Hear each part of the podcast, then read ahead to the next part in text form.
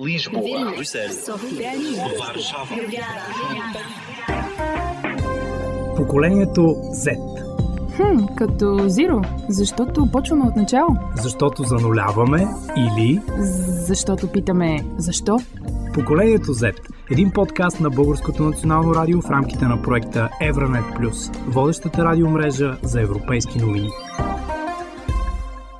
Зависимост от електронни устройства, липса на здравословен режим на будуване и сън, пристрастяване към социалните мрежи и онлайн забавленията и въобще лоша хигиена на съня. Много са причините за липсата на пълноценен сън при младите хора.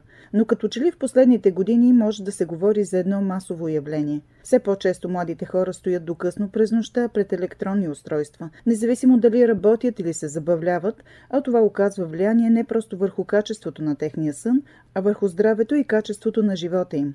Защо сънят е толкова важен и колко често се срещат нарушенията на съня при младите хора? Говорим с доктор Анелия Симеонова, невролог и специалист по медицина на съня. Разстройствата на съня, те са над 85 вида и част от тях, каквото е безсънието, в последните години се превръща в едно социално значимо заболяване, защото частотата на хората с нарушение на съня и в частност безсъние е много голямо от порядъка на над 40% сред общата популация.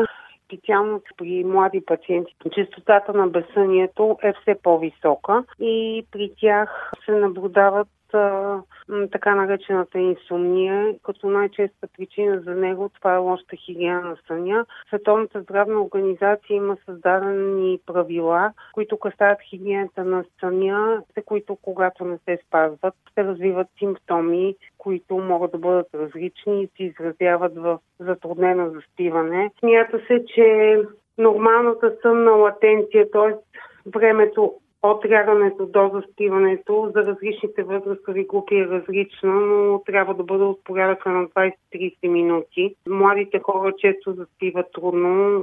Разбира се, имат и пробуждания по време на сън, т.е. част от тях съобщават, че те спът в рамките на един-два часа, без да могат да възстановяват съня и изтеглят своя режим, като си лягат в така късните вечерни часове, 2-3 часа посред нощ. И разбира се, за да направят едно количество сън, те стават в по-късните утринни часове. 11-12, даже и в средобедните. Те, това ли означава лоша хигиена на съня, дори да не се спазват а, нормалните часове за сън? Това са последствията от не спазване на правилата за хигиена на съня. Те са средните. Човек да ляга по едно и също време и разбира се да става по едно и също време. Стигаме консумацията на напитки с тонизиращ ефект, каквито са кафе, кола и всички тези стимуланти, които се пият напосредък, особено от младите хора в средобедните часове рестрикция на тежки физически натоварвания и активно спортуване в вечерните часове, защото това води до отделяне на хормоните, които нарушават съня и пречат за настъпването на нормалния сън. Това прекомерно използване на най-различни девайси в днешно време, телефони, таблети, компютри, слушалки – във вечерните часове. Това е абсолютно забранено и води до нарушение на съня. Тук основната идея е, че човек ляга за да спи, а не за да се преспи. Ние всички лягаме вечер, когато ние сме уморени, имаме нужда от сън и за това е въведена и тази сънна латенция, нали, 20-30 минути. А ето какво споделят младите хора. Какъв е техният опит? Колко често се лишават от сън за сметка на игри и забавления или пък заради спешни задачи, които трябва да довършат? Дали това е масово явление и дали липсата на сън се среща често сред връзниците им? Днешното поколение повечето, включително и аз, страдам от липса на сън, поради работа и други задължения в нашето ежедневие, които просто не може да насмогнем с тях и е трудно да си набавим достатъчно часове сън. Това се случва изключително често, за жалост, но може да се навалят вредните навици, но с всяко следващо поколение става по-зле, понеже вече самото ни ежедневие е ангажирано от електрониката, така че трудно се изкоренява този навик. Сравнително често ми се случва да остана будна заради социалните мрежи. Примерно съм си приключила задачите, но заради социални мрежи, игри и просто мозъка ми така е свикнал да оставам до един определен час, което за жалост повечето случаи е след 12 часа вечерта, което изключително малко. Не е достатъчно. Разбира се, че има моменти, в които не спа, защото се забавлявам с приятели, но в такива моменти дори малкото сън сякаш имам чувството, че е достатъчно ефикасен, защото когато не спа заради стрес от учене и много задачи, а реално този сън не ми помага по никакъв начин, тъй като аз самата не го чувствам достатъчен и не пълноценен. Нямам един изграден режим и понякога спа по 5-6 часа, друг път спа по 12 в опити да наваксам, но никога не е едновременно. Забелязала съм покрай хората в моята компания, че и те са по същия начин. Не знам дали може да се говори за епидемия, защото просто такива са нещата в средата, в която аз уча. Хората около мен, особено в училище, са по абсолютно същия начин. Не им достига съня, режимът им е нарушен по някакъв начин. Те са натоварени с задачи и опити да свършат много неща едновременно. Покрай новите технологии, бързо действащия начин на живот напоследък, който става реално все по-бърз и по-бърз, хората и особено младите започват да търсят времето нощем, за да стоят сами със себе си, да могат да чуят собствените си мисли. Понякога е по-лесно човек да върши работа вечерно време, защото през деня го търсят навсякъде не му звъни телефона постоянно, не чува колите от среща на улицата, защото, примерно, улицата пред нощта е по-тиха или каквото и да било. И звуците и в ежедневния живот просто не го разсейва толкова, защото вечерта е просто празно и си сам със себе си. Нощно време предимно използваме да се концентрираме обратно върху това, което ни е важно на момента. Понякога на цената на съня ни, обаче успяваме да седнем да си свършим нещата, които за нас са си важни. Та си хората около мен по-голяма част, тъй като занимаваме се пак с креативни дейности, сме най-креативни в часовете между 9 вечерта и 2 сутринта. Така че късната работа и нощният труд даже добре дошли. Вярвате ли, че може да се навакса тази липса на сън и на вас колко време ви е необходимо? Достатъчно ми е да поспя два дни повече от 6 часа и се чувствам абсолютно спал се за други ден. Но е много по-важно не колко сме спали, а колко ние желаем да станем за работа на други ден и дали ще правим нещо интересно. Защото дори да се спим за 12 часа, пак не се спи. Случвало ли се да играете по цяла нощ, да използвате електронни устройства и от това да страда съня ви? Не, не се е случвало да използвам електронни устройства цяла нощ и спа добре цяла нощ. Определено наблюдавам а, трудно заспиване след като съм използвала телефона. Често се случва преди заспиване да отварям, да се зачитам в нещо и да използвам телефона си повече от половин час преди сън и след това наистина заспивам трудно. Истината е, че имам нужда от сън и се контролирам да не използвам устройство. Понеже имате малки деца. А, да, определено, ако им дам за повече от 10 минути да гледат, след това трудно прекратявам гледането и чувствам, че ако ги остава за по-дълго, определено може да стане зависимост. Имате ли познати на вашата възраст, които могат да прекарат цяла нощ в игра на електронни игри? Да, имам колеги на моята възраст, предимно мъже, които могат да играят.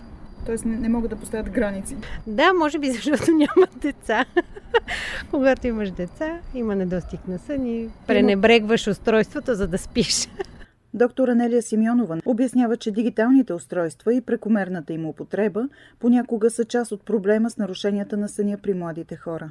При младите, във връзка с цялата тази дигитализация, ако мога така да се израза, в световен мащаб, както и в България. Това ползване на най-различни средства с екрани във вечерните часове и до късните вечерни часове, това води определено до нарушение на съня. И практиката ни показва, че при тях не се касае за едно обикновено безсъние, а действително те стигат до така наречената като инвекция на съня, т.е. те заспиват към 3 часа през нощта и стават в 12 часа на обяд.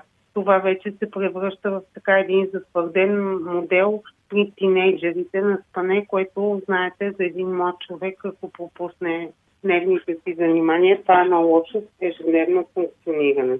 Колко често се среща това, защото има изследвания, които говорят почти за епидемия, защото младите хора често жертват съня си заради не толкова задължения, колкото заради развлечения, компютърни игри и въобще игра. Нашата лаборатория по съня ежедневно правим консултации, следваме такива пациенти. Частотата е много голяма, за това разбира се допринесе и тази цялата COVID-пандемия, която се наблюдава предходните три години. Тази социална изолация и ставането в хоум офисите, нарушаването на физическата активност и още ред, ред други причини доведаха именно до прекомерната употреба на най-различни средства и до социалната изолация. И даже Световната здравна организация въведе едно понятие сония, т.е. нарушения на съния, свързани с пандемията от COVID и с всички тези рестриктивни мерки, които бяха наложени. Колко лесно може човек да излезе от този омагиосен кръг? Сигурно при младите хора не става въпрос само за управяне на режима. Трябва ли работа с специалисти или просто всеки случай е различен? Случаите са различни. Понякога това са пациенти, които никога не са имали проблем с съня и се явяват за първи път, или пък това са пациенти, които са имали предходни, но по-реки симптоми на нарушен сън, които последствие се задълбочават правилното поведение е консултация с специалист по медицина на съня относно типизиране и действително диагностициране на за какъв вид разстройство се касае и след това набелязване на правилното поведение. Било терапевтично, дали било само с разговор, дали било само с хигиенни мерки на съня, употребата на така психоактивни вещества все повече се случва и ние го наблюдаваме и в България, именно при младите хора. Употребата на райски газ, марихуана, това са субстанции, които категорично водят до нарушение на съня с така доста трудна обратно развитие. Така че нарушенията на съня при младите са многофакторно обословени и така от това, което ние наблюдаваме в ежедневната клинична практика, смятаме, че това нещо, за съжаление, ще се задълбочава. А ето какво мисли Стивън Лаурис, невролог, известен с изследванията си върху мозъка и съзнанието от университета в Лиеж, а сега е изследовател в Канада. Той е автор на книгата Сънят е полезен за мозъка. Според него тинейджерите страдат от липсата на сън, защото биологично пубертетът променя съня им. И ученият смята, че училищните графици трябва да бъдат адаптирани за тинейджери. По думите му тази структурна и добре позната липса на сън се увеличава при днешните тинейджери и поради други причини. Повече тревожност, твърде много задачи и задължения и зависимост от електронните устройства, разбира се. Il existe des preuves solides qui indiquent une diminution du temps de sommeil chez les jeunes au fil des années. Le National Sleep Foundation, ici en Amérique du Nord, a montré à plusieurs reprises d'ailleurs une diminution. Има сериозни доказателства, че времето за сън при младите хора намалява с годините. Националната фундация за съня тук в Северна Америка е показала многократно, че времето за сън сред тинейджерите намалява. Данните сочат, че между 2006 и 2016 година средната продължителност на съня на американските тинейджери е намаляла с приблизително 30 до 45 минути. Il y a beaucoup, beaucoup de conséquences. C'est pas uniquement la, la performance scolaire, hein, cela a été démontré, et, et les enseignants le savent. C'est un défi pour eux d'être devant une classe où la moitié ou plus est juste. Данните показват много ясна връзка между липсата на сън и стреса, безпокойството, депресията, лошите навици като пушене, пиене, приемане на наркотици. Така че нарушенията на съня водят не само до лоши резултати в училище, а до много повече. Ние дори виждаме връзка между тинейджерите, които не спят добре и които се хранят по-лошо, че това води до риск от наднормено тегло. Така че всичко това е известно и мисля, че сега наистина е момента да поставим съня и неговото значение по-високо списъка с нашите отговорности и да поканим политиците да излязат с разпоредби, които ще ни предпазят от нас самите. Като особено това е важно за тинейджерите.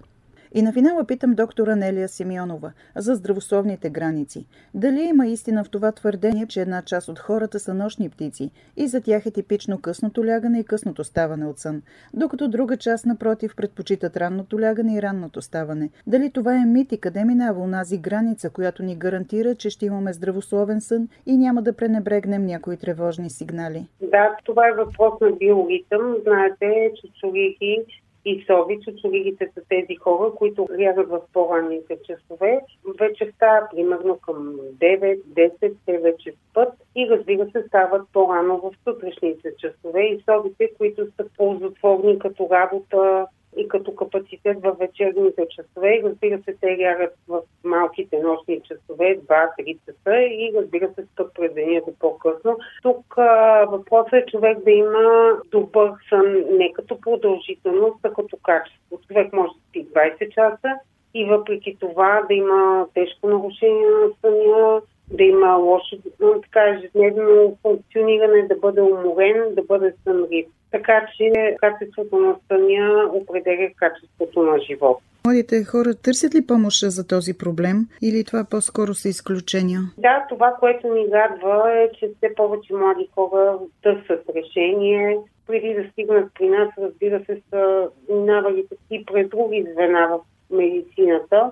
Но да, мога да кажа, че младите хора вече са много информирани, знаят, че съществува медицина на съня, знаят, че могат да направят консултация. Въпрос е да бъдат подпомогнати в осъзнаването на проблема, разбира се, и да им бъде оказана адекватна помощ. По темата работи Оля Стоянова.